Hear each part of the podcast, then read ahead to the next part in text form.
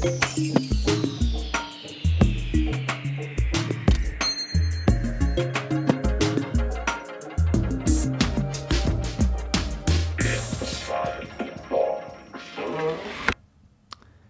och välkomna till Inside the Box. Dagens avsnitt ska handla om Sveriges koloni Sankt Bartolomé. I 60 år var ju Sverige en slavnation och på fler sätt än så delaktiga i den transatlantiska slavhandeln.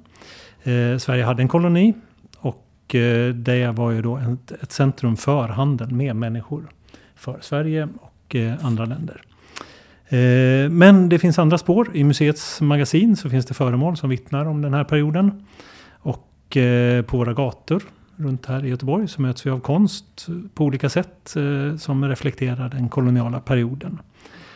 Och idag ska vi prata om eh, vad som hände och eh, hur vi kan förhålla oss till det idag som museer och annat. Eh, jag som ska försöka leda samtalet heter Claes Grinell. Jag är idéhistoriker vid Göteborgs universitet. Och vi har två gäster med oss. Dels Michael Barrett som är kulturantropolog och arbetar vid världskulturmuseerna. Som en av två intendenter för samlingarna från Afrika. Han har också en del av sina rötter i Jamaica. Och har i sitt släktträd både förslavade människor och slavägare. Vilket kan vara relevant för dagens tema. Eh, vår andra gäst är Lena Sawyer som är kulturantropolog och Eh, som arbetar som lektor i socialt arbete vid Göteborgs universitet. Eh, hon är uppväxt i USA och har rötter både i Sverige och genom sin pappa på samma sätt som Michael också både förslavad och slavägare i sitt släktträd. Eh, så de ska vi prata med. Men i centrum för den här podden så finns en box. Så varje gång så tar vi upp ett nytt föremål ur boxen och eh, låter det föremålet sätta igång vårt samtal. Det är ett föremål från eh, museets magasin. Så att nu öppnar vi och tar fram dagens föremål.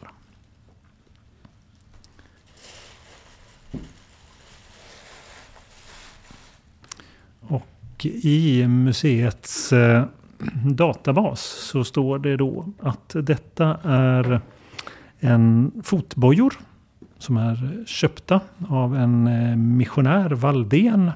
Och eh, att de kommer från Angola, kom in i samlingarna 1910. Och missionären Valdén hävdar att de är från slavtiden. De är 35 centimeter långa och det står inget om material men man kan kanske tänka sig järn. Michael, du mm. jobbar ju med de här samlingarna. Kan du säga något lite mer om eh, det här föremålet? Mm, inte så mycket mer, men eh, som du precis sa då så vet vi då från missionären Valdén eh, att det ska röra sig om par fotbojor då som kommer från slavtiden då. Det låter väldigt diffust. Frågan är ju då vad han menar med det och att det ska komma från Angola då. Han var ju då själv missionär i eh, det som idag är eh, Kongo-Kinshasa, så Demokratiska republiken Kongo, eh, med Svenska Missionsförbundet. Så han var en av väldigt många svenskar i, ja, i den här delen av Afrika under den här tiden. Eh, och det är mycket möjligt att det här kan, ha det ursprunget som han säger. Vi får väl ta honom på orden. Och, och det, det, ser ju väldigt likt ut andra föremål som jag har sett, andra fotbojor eh, som kanske är från ja, början på 1800-talet eh, i andra samlingar då på andra ställen. Men eh, vi har liksom inte kunnat belägga det annat, på något annat sätt sådär, än det. Då. Mm. Eh, ja, Lena, vad mm. tänker du inför detta? Eh, ja, jag tänker att eh, jag bara undrar varför det här missionär tog dem hit. Varför museet samlar på den. Sådana saker. Och jag tycker att det liksom upprepar just det här samlandet av ett trauma, av ett våld. Eh, och alla liksom, föremål som finns som bevittnar om humanisering av eh, människor med afrikanskt ursprung som inte finns i samlingar. Så det är det som jag tänker när jag ser den. Och sen också förstås väcker det en del. Jag har aldrig sett sådana föremål nära eh, på det här sättet. Eh, Men min farmor har berättat om eh, att, att leva, eh, hennes eh, mor och farföräldrar att leva som förslavad i North Carolina. Så att jag får sådana associationer också. Ehm, så det är liksom blandade känslor. Ehm, Får jag när jag tittar på sånt. Mm. Vad tror du Michael, var, varför samlade missionären in det här och uh, var, ja. varför, var det, varför var det intressant för museet då och mm. kanske nu? Vad det gäller museet så kan jag säga att museet tog emot nästan allting som människor donerade till museet och som de tyckte var liksom viktigt att, eh, eh att donera eller sälja till museet. Då. Eh, men frågan är varför missionären tyckte det. Eh, en annan intressant sak när, vi, när jag tittar liksom i arkivet, i, i, vårt arkiv, i vårt föremålsarkiv efter föremål då, eh, som kanske hade någonting att göra med den transatlantiska slaveriet eller slavhandeln då, eh, så hittar man en del saker som har liksom det här prefixet slav, alltså så här slavpiska, slavsäck, slavboja, slav, sak, olika saker. Och de allra flesta av dem har inte det ursprunget. Alltså när man väl tittar på detaljerna så har de ett annat ursprung. Liksom. De, har inte, de har inte egentligen att göra med det transatlantiska slaveriet utan till exempel från Kongo så finns det såna här, eh, finns det då eh, ja, piskor, det finns också eh, arm, jag ska säga, halsband eh, som är väldigt tunga i tjock metall sådär. Och där går då historien bland personalen väldigt mycket om att det här är då, de har någonting att göra med slaveriet. Och själva verket har det inte alls det, utan det här är en speciell etnisk grupp i Kongo vars kvinnor bar den här typen av väldigt tunga eh, mässingshalsband eh, och gjorde det högst frivilligt och, in, och gjorde det för att de tyckte att det var, de blev vackra och det var hög, hög status att ha dem och sådär. Så frågan är varför man väljer att liksom klassificera de här som att ha, att ha med slaveriet att göra. Och det, eh, dels fanns det en debatt under tiden, eh, alltså slutet på 1800-talet, början på 1900-talet, runt varför européerna koloniserade Kongo. Och då pratar man ofta, kung Leopolds eh, idé var då att det handlade om att man ville befria Kongo ifrån det arabiska slaveriet som då visserligen pågick under den här tiden.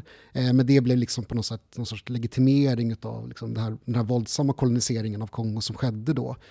Så att då undrar jag, kan det ha med det att göra, att man liksom väljer att klassificera saker med den händelsen då? Eh, I det här fallet så nämner han ju då det transatlantiska slaveriet och det pågick ju vid Angolas kust fram till 1880-talet. Så, så det, det är fullt möjligt att det har faktiskt den här, det här ursprunget. Men jag tänker på de här andra mm. objekten också. Mm.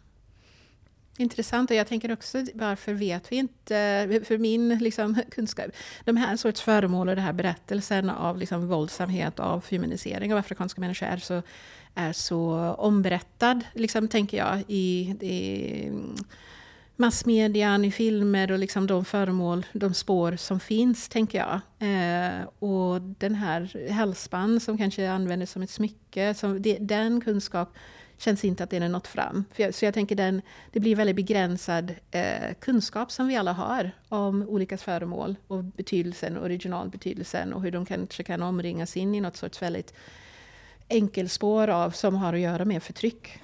Ja. Mm, mm det blir enkla symboler. Och den här har ju då, om jag förstår rätt, egentligen inget med då svensk del i eh, slavhandel och så att göra. Eh, troligen, om man inte vet var järnet kommer ifrån möjligen. Men, eh, men hur är, är, det med det? Och det kan ju finnas, tänker jag, man kanske hellre har eh, samlat och minnas det politiskt sett som kung Leopold skyllde på araberna om man säger att Sverige också har samlat minnen av det transatlantiska slaveriet men inte så mycket Sveriges egen roll i det. Eh, och det tydligaste är ju Sankt Bartolomé, då, en liten ö i Västindien som, som sagt under 60 år var svensk och under den tiden en viktig slavhamn för omlastning och så vidare. Och där ju också eh, svenskar hade slavar. Eh, så att det är ju en, en viktig del och som ju påverkade svensk lagstiftning eh, och diskuterades återkommande i Stockholm och så här också. Eh, vad finns det för eh, spår av det? Finns det någonting i museets samlingar från den konkreta platsen och historien? Eh, det letar vi ju efter då i det här sammanhanget. Jag hade på något sätt för mig att det fanns faktiskt i Göteborg, men eh, det visade sig att jag hade dragit förhastade slutsatser. Däremot i Stockholm då, där jag framförallt sitter, och det är den samlingen som jag känner bäst till, så finns det ju ett antal objekt som har med Sankt Barthélemy att göra, eller människor som var aktiva på Sankt Barthélemy.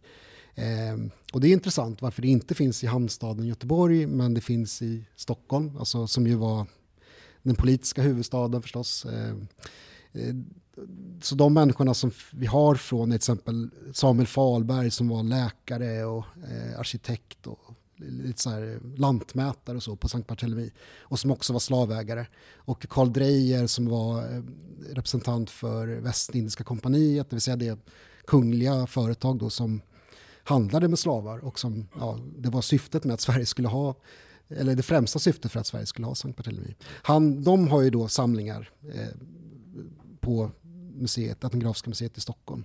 Men det är inte saker som direkt är kopplade till själva handeln eller till slaveriet, utan det är sådana här saker som är förknippade med dem som personer.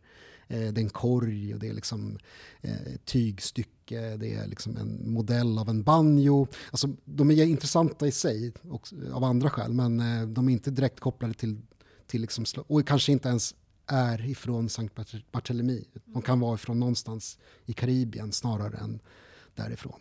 Så det är intressant att se. Det finns väldigt lite saker.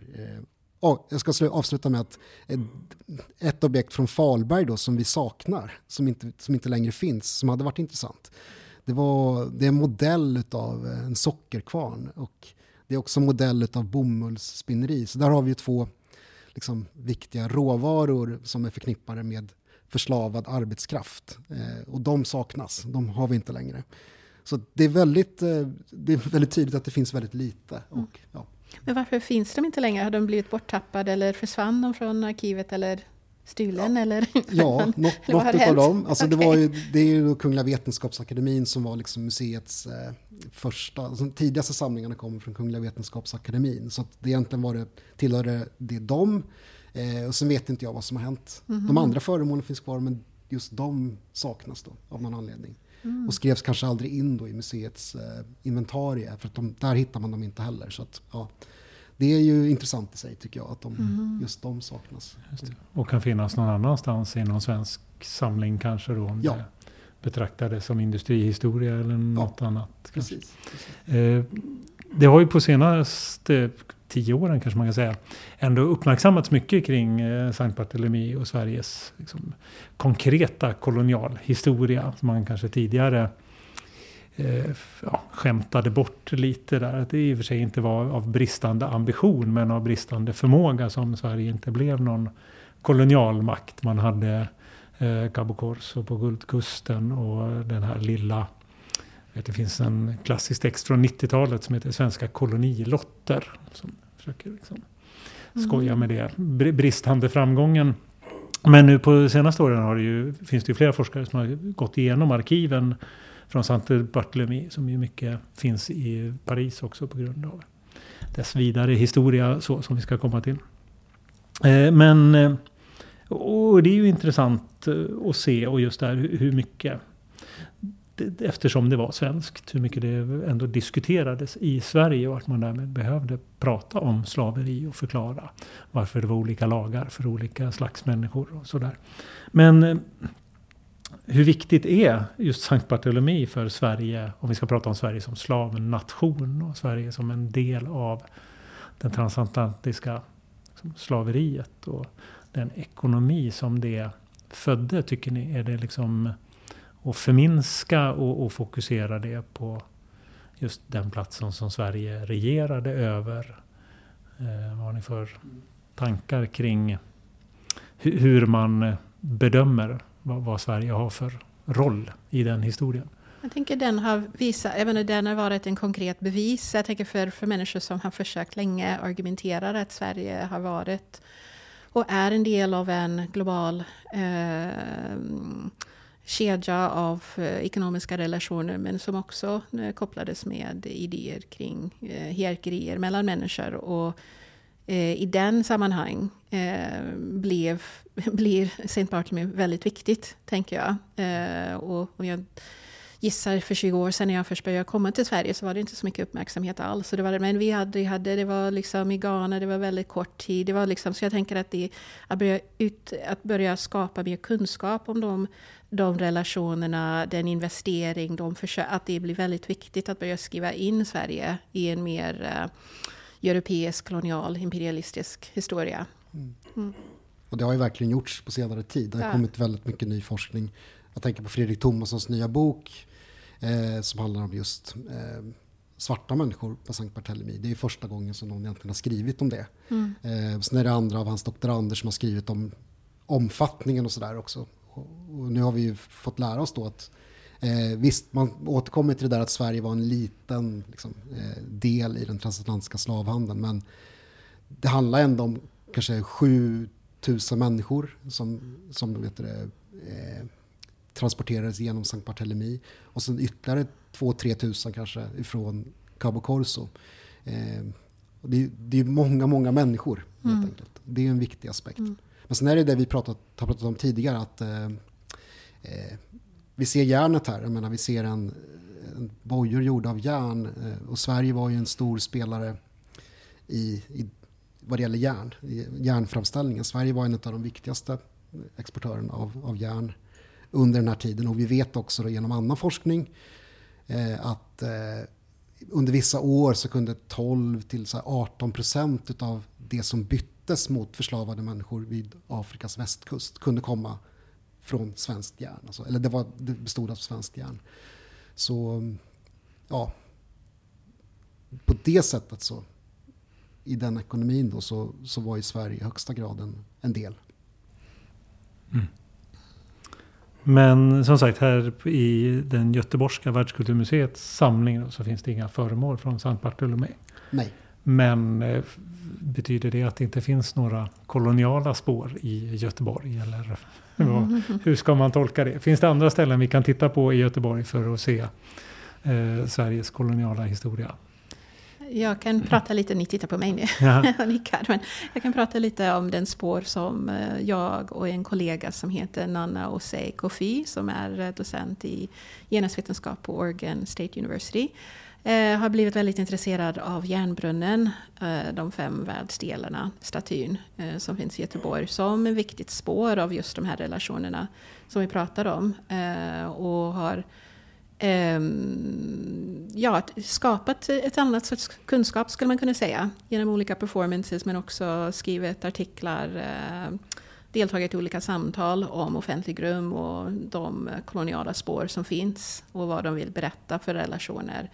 Eh, och den, eh, om man inte känner igen den, den statyn är, byggdes av Tore Strindberg 1927 och en ganska stor fontän med eh, nakna kvinnor som eh, böjer sig eller ja, hukar sig på knä eh, med en eh, fontän i mitten av en stor skepp som har olika eh, dekaler av olika järnföretag. Eh, och den, tänker jag eh, och Nanna, vi har tolkat det som ett, ett, ett försök att liksom visa den svenska rollen, storheten i den trans, liksom global eh, ekonomi eh, som delvis också handlade om förslavade människors arbete. Eh, så att, men den platsen ska vara ett minnesplats för allt järn eh, som eh, åktes ut och fraktades bort, som du säger, till kanske västkusten och eh, användes för att eh, eh bytesvara för, eh, för, för människor som skulle ingå i slavhandeln. Eh. Så att i alla fall, så Nanna och jag har eh, eh, försökt att skapa något annat sorts kunskap kring det genom att engagera oss med olika svart eh, eh, teoretiska perspektiv eh, och göra något sorts minnesarbete men också försöka leta spår för något annat än, den, än, än vad den här statyn vill berätta. Eh, mm. meteorologisk och det har varit väldigt inspirerande, väldigt eh, njutningsbar och roligt arbete kan jag säga. Mm. Mm.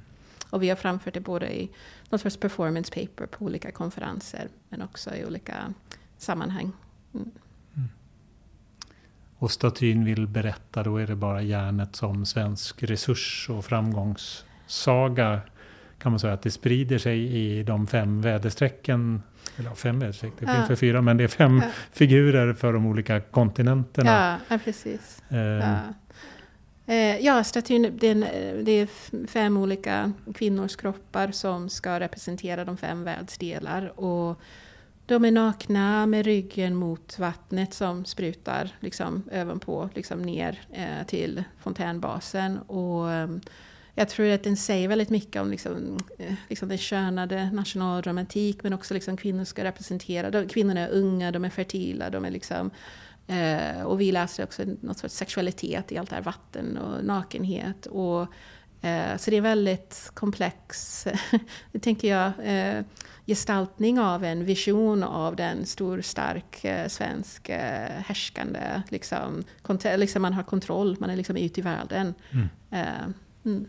Och sen är det intressant att det inte är så många som, som man passerar den här statyn väldigt mycket. Eh, och, och, ja, och, jag tänker det är liksom en samlingspunkt för människor på gång. Vissa sitter och äter glass. Men betydelsen av den, så den är liksom en, den är eh, synlig men ändå osynlig mm. eh, för de flesta människor. Och, men den väcker, tänker jag, olika reaktioner. Men kanske inte alla stannar och tänker vad, vad betyder det här? Vad vill det här berätta? Vad säger det om mig och min tillhörighet och möjlighet att vara i Sverige? Och liksom, vilken berättelse handlar det om? Vems blick?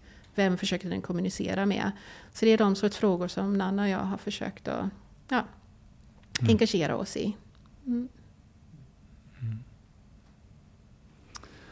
Ja, och det, där som sagt finns det ju någon slags närvaro fast den är på ett sätt tillfällig i statyn samtidigt som naturligtvis det är en period när rasismen tog tydlig form och man liksom har nationalstereotyper och som sagt, som du säger, sexualisering av kvinnor och sånt. Men eh, eh, det är ju ändå en väldig tystnad över var järnet tog vägen och sånt. Och det tänker jag det här att det, då, det finns inga föremål i samlingarna här. Det finns en historia som vi kan se spår av på andra ställen. Men hur, hur, kan man jobba med det? Med, så att det inte blir bara de här som Lena var inne på i början. Att det är typiskt att det är de avhumaniserande aspekterna i de förslavades liv som kan synas. Eh, hur kan man hantera det? Kan du menar man, i museisamlingar? I museisamlingar. Ja, museet, till, ja, om man börjar med sådana här samlingarna så mm. kan vi gå längre ut. Ja, men jag tänker på de objekt jag nämnde tidigare som är i Stockholm då, som är från eh, som vi vet är från Karibien då, men vi vet inte exakt vilken ö eller så, men som dessutom eh, absolut är kopplade till personer som själva ägde förslavade människor och så vidare. Eh, där kan man ju titta på sådana saker som hantverk till exempel. För att åtminstone då, jag nämnde en textilie till exempel som är vävd då i västafrikansk vävstil, alltså smalväv eh, av bomull. Eh, så troligen är det gjort då av en person som kan någonting om den västafrikanska vävtraditionen, det vill säga förmodligen en förslavad människa. Det finns också en korg som kommer från, eh, eh, som också kommer från Karibien men som är i stil en sån som tillverkas, brukar tillverkas i Kongo. Man kan se liksom vad det gäller mönster och teknik och så att den förmodligen är från Kongo. Eh, men där hittar man ju liksom kopplingar och liksom tecken på mänsklig aktivitet, eh, kunskap, kunskapsöverföring, liksom ett djupt kulturarv, liksom en mänsklighet på något sätt som, som kanske saknas i det här, det här mm. järnobjektet som vi ser framför oss. Eh, och även då, den här banjon, det finns en modell av en banjo eh, som är jätteintressant. Den är alltså från 1797 Eh, den första banjo tror jag som finns liksom bevarad, den äldsta är ju liksom från den tiden. Så. Och eh, det här objektet kan man se just kop, äh, eh, eh, blandningen mellan europeisk och afrikansk kultur. Alltså det finns, kroppen är gjord av en kalebass och liksom, eh, halsen är gjord liksom i europeisk stil som en gitarr. Eh, ja, där tycker jag att där finns det ju väldigt intressanta saker att mm. lyfta som handlar om mer mänskliga och liksom mer humanistiska ja, saker kanske. Eh, den typen av, men det handlar om ett grävarbete där. Det handlar om att vi som museum måste jobba väldigt mycket med att liksom, eh, gräva, eh, förstå och tolka och så vidare och lyfta fram de här mänskliga sidorna då. Eh, som är väldigt svårt att göra då, som Lena påpekar när det gäller den här typen av objekt och som handlar om våld och lidande och kontroll. Så. Mm. För ert arbete, det känns som att det är snarare än att liksom kartlägga historien kring järnbrunnen, att det handlar om att på något sätt återupprätta de som har mm. objektifierats via mm. sådana som ju finns mängder av liknande monument Mm. på andra platser i både Sverige och ja, runt i världen. Mm. Mm, Hur tänker du i relation till det Michael? Jag, jag tänker det, det handlar om det här sorts arbete att hitta andra berättelser i, dem, i ett arkiv som är skapad av, av, av, av liksom den, den härskande förtrycka, liksom förtry, liksom förtryckets eh, gaze eller blicken. Liksom att försöka leta spår, eh, att lyssna. Vi, Nanna och jag har använt ett begrepp som heter att lyssna som handlar om effektiv, att försöka eh, att object fortfarande rör sig och de gör det genom vårt möte med dem och vad de väcker i oss och berättar om andra sorts berättelser. Speciellt om man kommer från en, en grupp som har varit marginaliserad så vet man att det finns andra berättelser. Så när man ser det här så vet jag att hela min farmors liv, liksom det finns så mycket annat. Eh, och det här begreppet ger tillgång till det. Och det också dockade ihop med en annan begrepp som eh, Nanna och jag har varit intresserade av, av en svart historiker som heter Sadia Hartman som heter Critical Fabulation. Och det är liksom, vad gör man när man möter en arkiv, en sociologisk blick av sig själv som patrologisk? Vad gör man som historiker? Och då försöker du liksom likna den Tina Camp. Man hittar liksom de här fragment och bygger vidare. Så Nanna och jag, vi började, först så satt vi där framför statyn vid järnbrunnen och kände bara den dominanta berättelsen. Vi, sa, vi såg allt det här, liksom förtryck, kontroll, eh, olika så kallade rastyper, gestaltningar. Genom, och sen började vi liksom se lite annat. Liksom. Och genom att prata med varandra. Nej men hon, lutar, hon, är inte, hon är beredd att stå upp, titta på hennes små tå som hänger där. Den är inte helt fast. Det finns en möjlighet där. Och ur det började vi genom en diskussion skriva en annan berättelse för den afrikanska kvinnan. Eh, som blandar ihop med vår egen erfarenhet. Men liksom, och, och det kändes... Eh, så jag tror teoretiskt begrepp kan också hjälpa oss. Och varför gör man det här, tänker jag också handlar om. Vems liv är sårbar? Att liksom mm. återuppta en sorts sorg, liksom en värdighet, en humanitet. Eh, och på det sättet så tänker jag sådana eh, sådana omberättelser, edits som vi kallar det för, är oerhört viktigt att skapa. Nu har Nanna jag bara, men jag tror fler berättelser behövs. Och, så att jag hade gärna sett att den här lådan kanske var tomt och vi får fylla det med andra saker. Om de ens är berättelser, för det kanske inte finns objekt i arkiverna. Mm. Men jag tror våra förfäder har också berättat något om deras liv mellan generationer till oss. Som handlar om värdighet och dignitet och humanitet, överlevnad, motstånd. Mm. Eh, så jag tänker, ja, tänk om vi hade fyllt lådan med lite annat. Mm. Ja. Jag bara tänkte, jag vill bara fylla jag tyckte det var jättekul, eller jättebra att du tog upp eh, Sadia Hartmans begrepp critical fabulation, för att det känner jag eh, just nu i den stund vi är i Sverige idag, att det pågår ganska mycket av den typen av projekt. Så. Och de är ofta eh, konstnärliga till sin natur. Och du nämnde ju själv att trots att ni är forskare så gick ni in i någon sorts hybridformat som liksom forskare slash konstnärer. Liksom, ja, använder er av konstnärliga metoder för att komma vidare. Så att säga. Och jag, jag, vet att det pågår ganska många sådana projekt.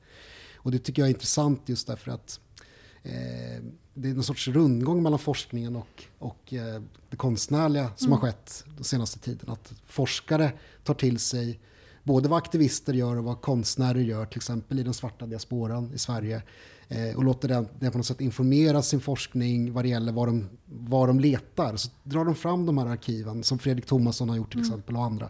De drar fram de här arkiven från Sankt Barthélemy till exempel, digitaliserar dem, gör dem tillgängliga och sen så fyller då konstnärer på igen då med att skapa den här typen av mänskliggörande berättelser som, som liksom tar, sitt, tar sin utgångspunkt i arkivet men som gör någonting mycket, mycket, mycket mer. Så jag, jag kan nämna flera sådana projekt som pågår. Kajum Poi håller på med ett sådant mm. projekt vad det gäller Kongo till exempel. Där de tittar på våra samlingar för att kunna fylla tomrummet i sin egen liksom, historia, sin mm. kongolesiska mm. historia. Um, Salad Hiloli håller på just nu med just Sankt Barthélemy eh, mm. och tittar på film som, som han har hittat i arkiv som handlar om Sankt Barthélemy. Men som, där det handlar väldigt mycket om att försöka hitta, fylla det här tomrummet utav, utav röster, utav, utav mm. svarta röster då, som, som inte hörs i arkivet riktigt, men som finns där någonstans. Mm. Det, det där är intressant. Jag tänker att eh, en dimension av det konstnärliga utforskandet, hur stora skillnader det är mellan forskning och konstnärligt utforskande. Det kanske är ämne för en annan podd. Men en dimension av det är kanske att det är mer subjektivt. Och det är ju lite speciellt kanske när vi började här att introducera två akademiker med släktträd. Sådär att eh, vad spelar det för roll att ni båda då har och det är också intressant att det då inte är så lätt kanske vad det är för position. Att man har eh, släkt på båda sidor av slavrelationerna om man säger så. Som ju är en, en dimension av det här du pratar om. Att det är mer sammanvävt än vad man kanske föreställer sig ibland.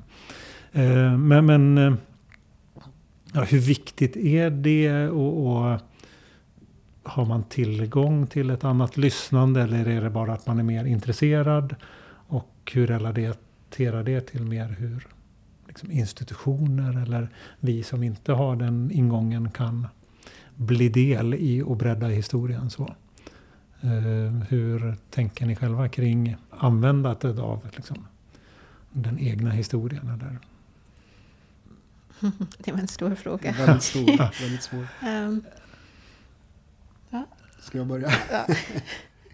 eh, nej, men för min egen del tror jag att det handlar mycket om liksom den här, du var inne på det här med affektiva Eh, liksom resonansbotten på något sätt. Att för mig så skapar det en energi att söka vidare när liksom arkivet sätter stopp. Arkivet säger, och då kanske någon som bara var, bara var forskare då, eller bara var, inte hade någon liksom emotionell investering i detta skulle säga att det finns inget mer, jag kan inte leta mer. Men den här energin gör någon, för mig i alla fall att jag vill söka vidare och, och då kanske jag också går längre än vad de akademiska metoderna kanske tillåter ibland, jag vet inte. Men eh, jag tycker det är, det är, svårt att svara på vad det har för betydelse. Men eh, jag har ju själv använt mig av min fars eh, historia till exempel.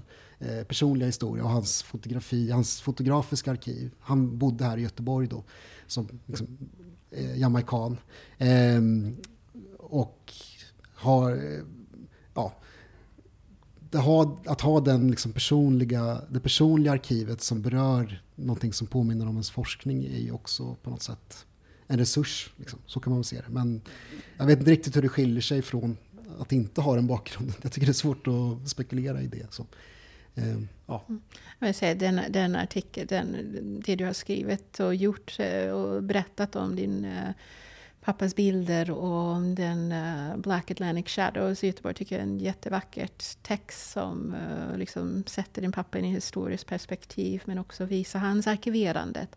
Och jag tänker det är just den här positionaliteter och liksom eh, mot, liksom din pappa var en arkivist genom sina fotografier och vad är det som hamnar då i museer till slutet? Oftast inte den, eh, som du kallar Black Atlantic Shadow-arkiv på något sätt som, som finns, men vi bara inte har tillgång till det. Och jag tänker, har man det i sin egen släkt och när, liksom, så är det kanske lättare att ha med sig när man ser sådana objekt. Eh, men det, det, är vad man har, det är liksom vad som är nära och vad är distant, tänker jag, Eh, för en. Och det, har man eh, tillgång eh, till andra berättelser, förståelser, av en community så tänker jag det är lättare att ifrågasätta när man möter en ensidig repeterande bild.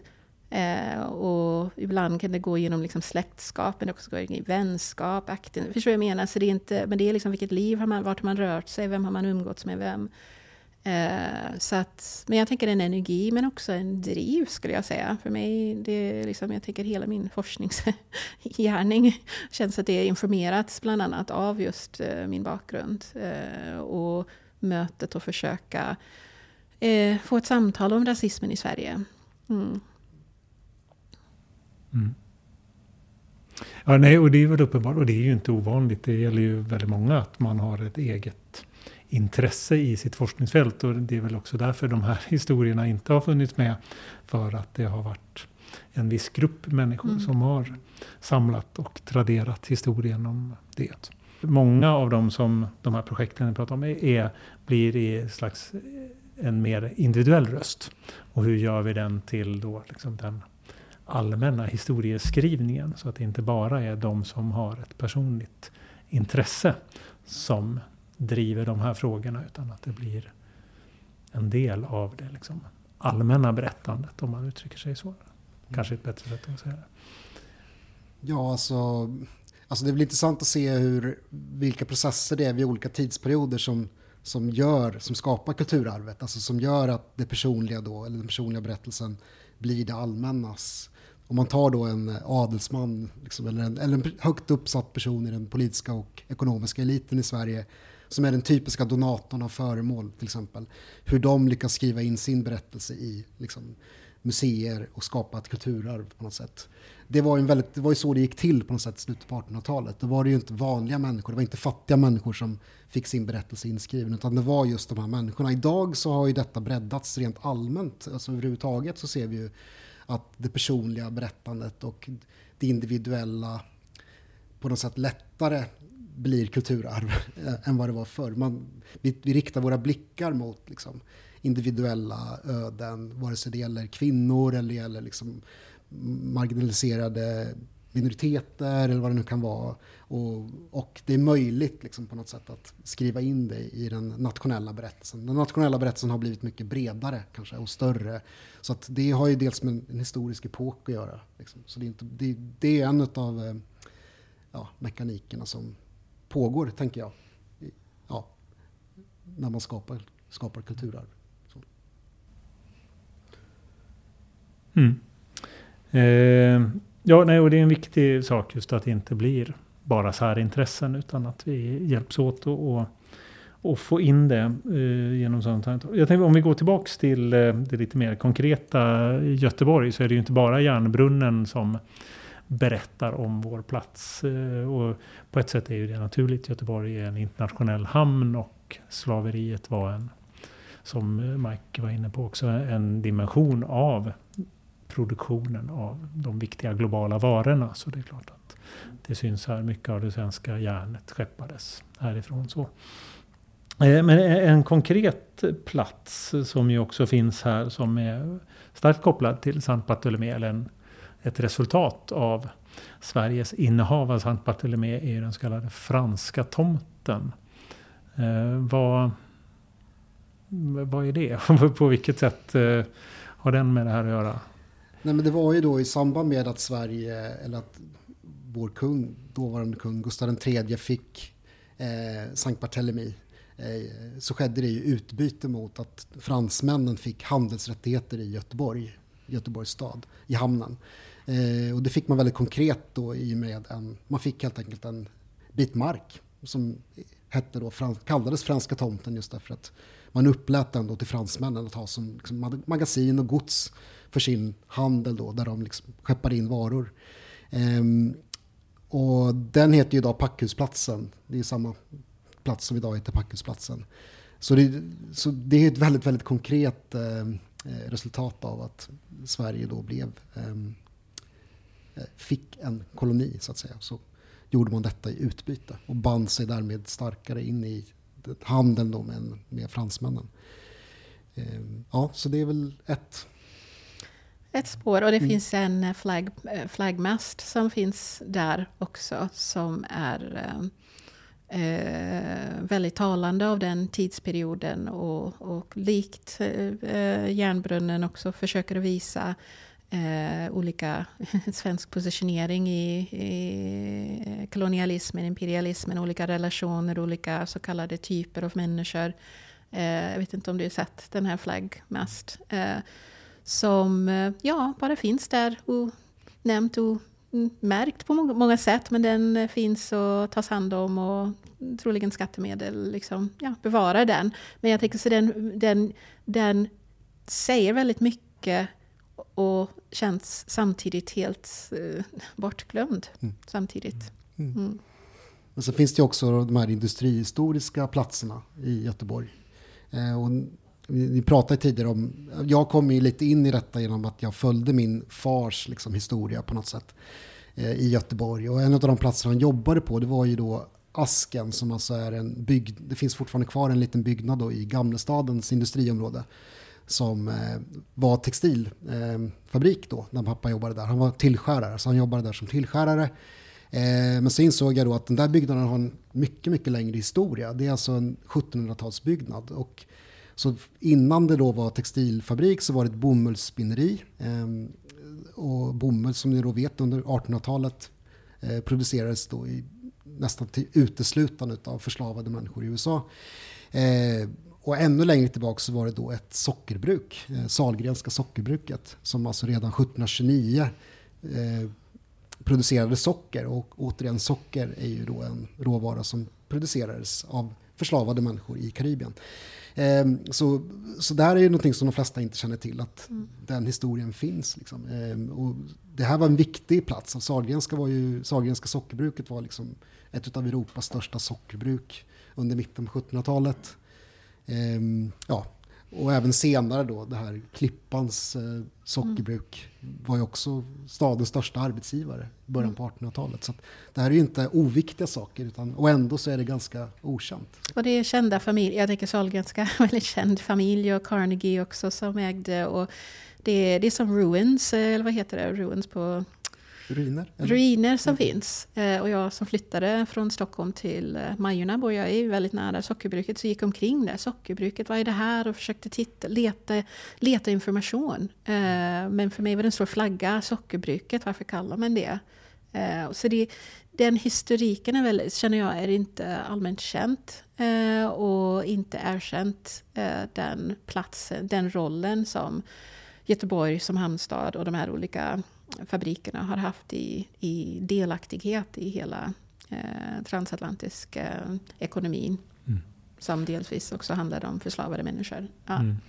Alltså om man jämför med föremålet här så har vi, vi har föremålen runt omkring oss men vi ser inte Nej, precis. Dess, ja. deras historia. Eh, och då, där tänker jag, det är ju på ett sätt lättare. Men, men att man kan tänka sig att man kan göra olika typer av insatser för att lägga till den historien kring sockerbruken och så vidare. Men de här mer eh, stereotypa och rent rasistiska uttrycken för den historien. Hur tänker ni där som en liten avslutning? Det har ju varit en stor diskussion kring Black Lives Matter och eh, att man möts av den typen av representationer i stadsrummet. Eh, har ni några funderingar kring det? Det här om man vill ta bort, eh, riva eller kanske hellre lägga till även där och förklara varför det var på det sättet. Hur ser ni på, på den diskussionen? Behöver vi mer av det, den diskussionen i Sverige eller är det en jag återvändsgränd? Jag kan bara säga kort, jag tycker att vi behöver mer diskussioner om det, absolut. Vi behöver prata om detta mycket mer. Eh, för de flesta, av, alltså, de flesta människor ser ju inte de här representationerna i det offentliga rummet ens.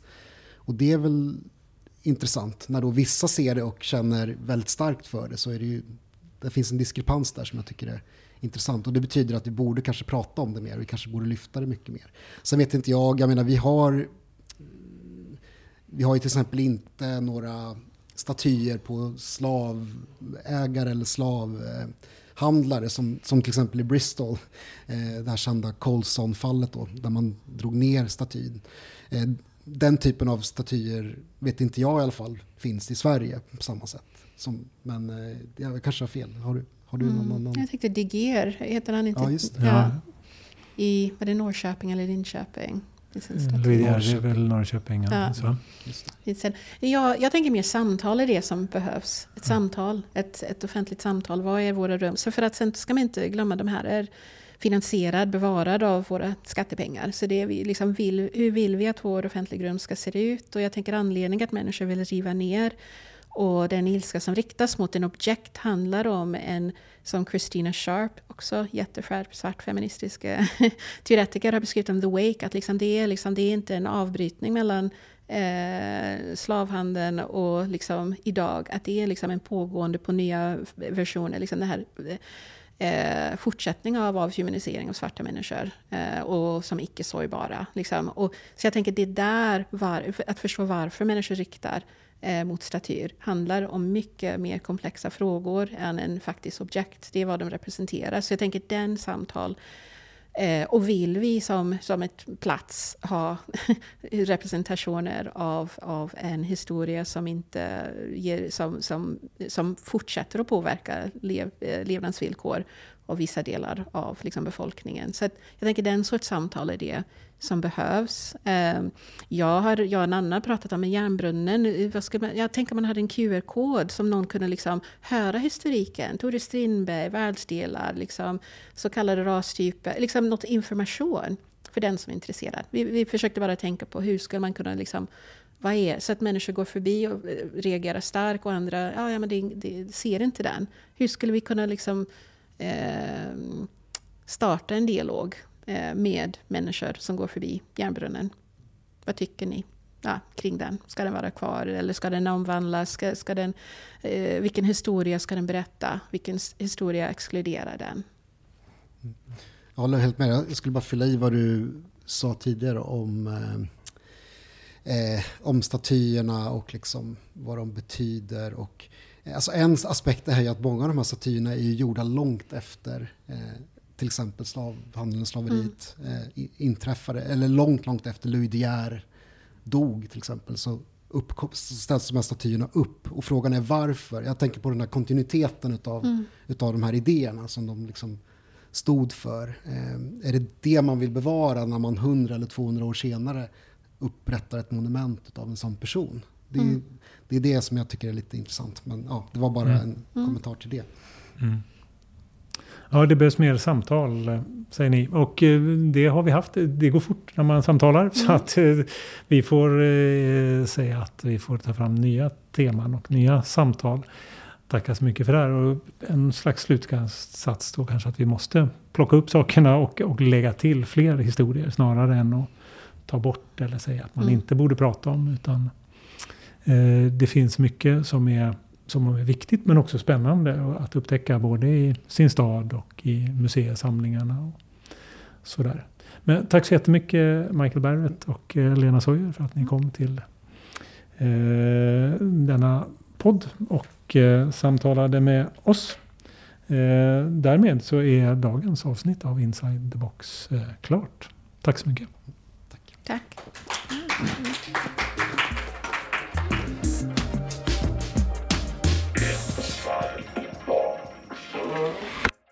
Du har lyssnat till Inside the Box. Podden produceras av Världskulturmuseet och Centrum för kritiska kulturarvsstudier vid Göteborgs universitet i samarbete med Folkuniversitetet. Vill du veta mer om det vi pratat om idag?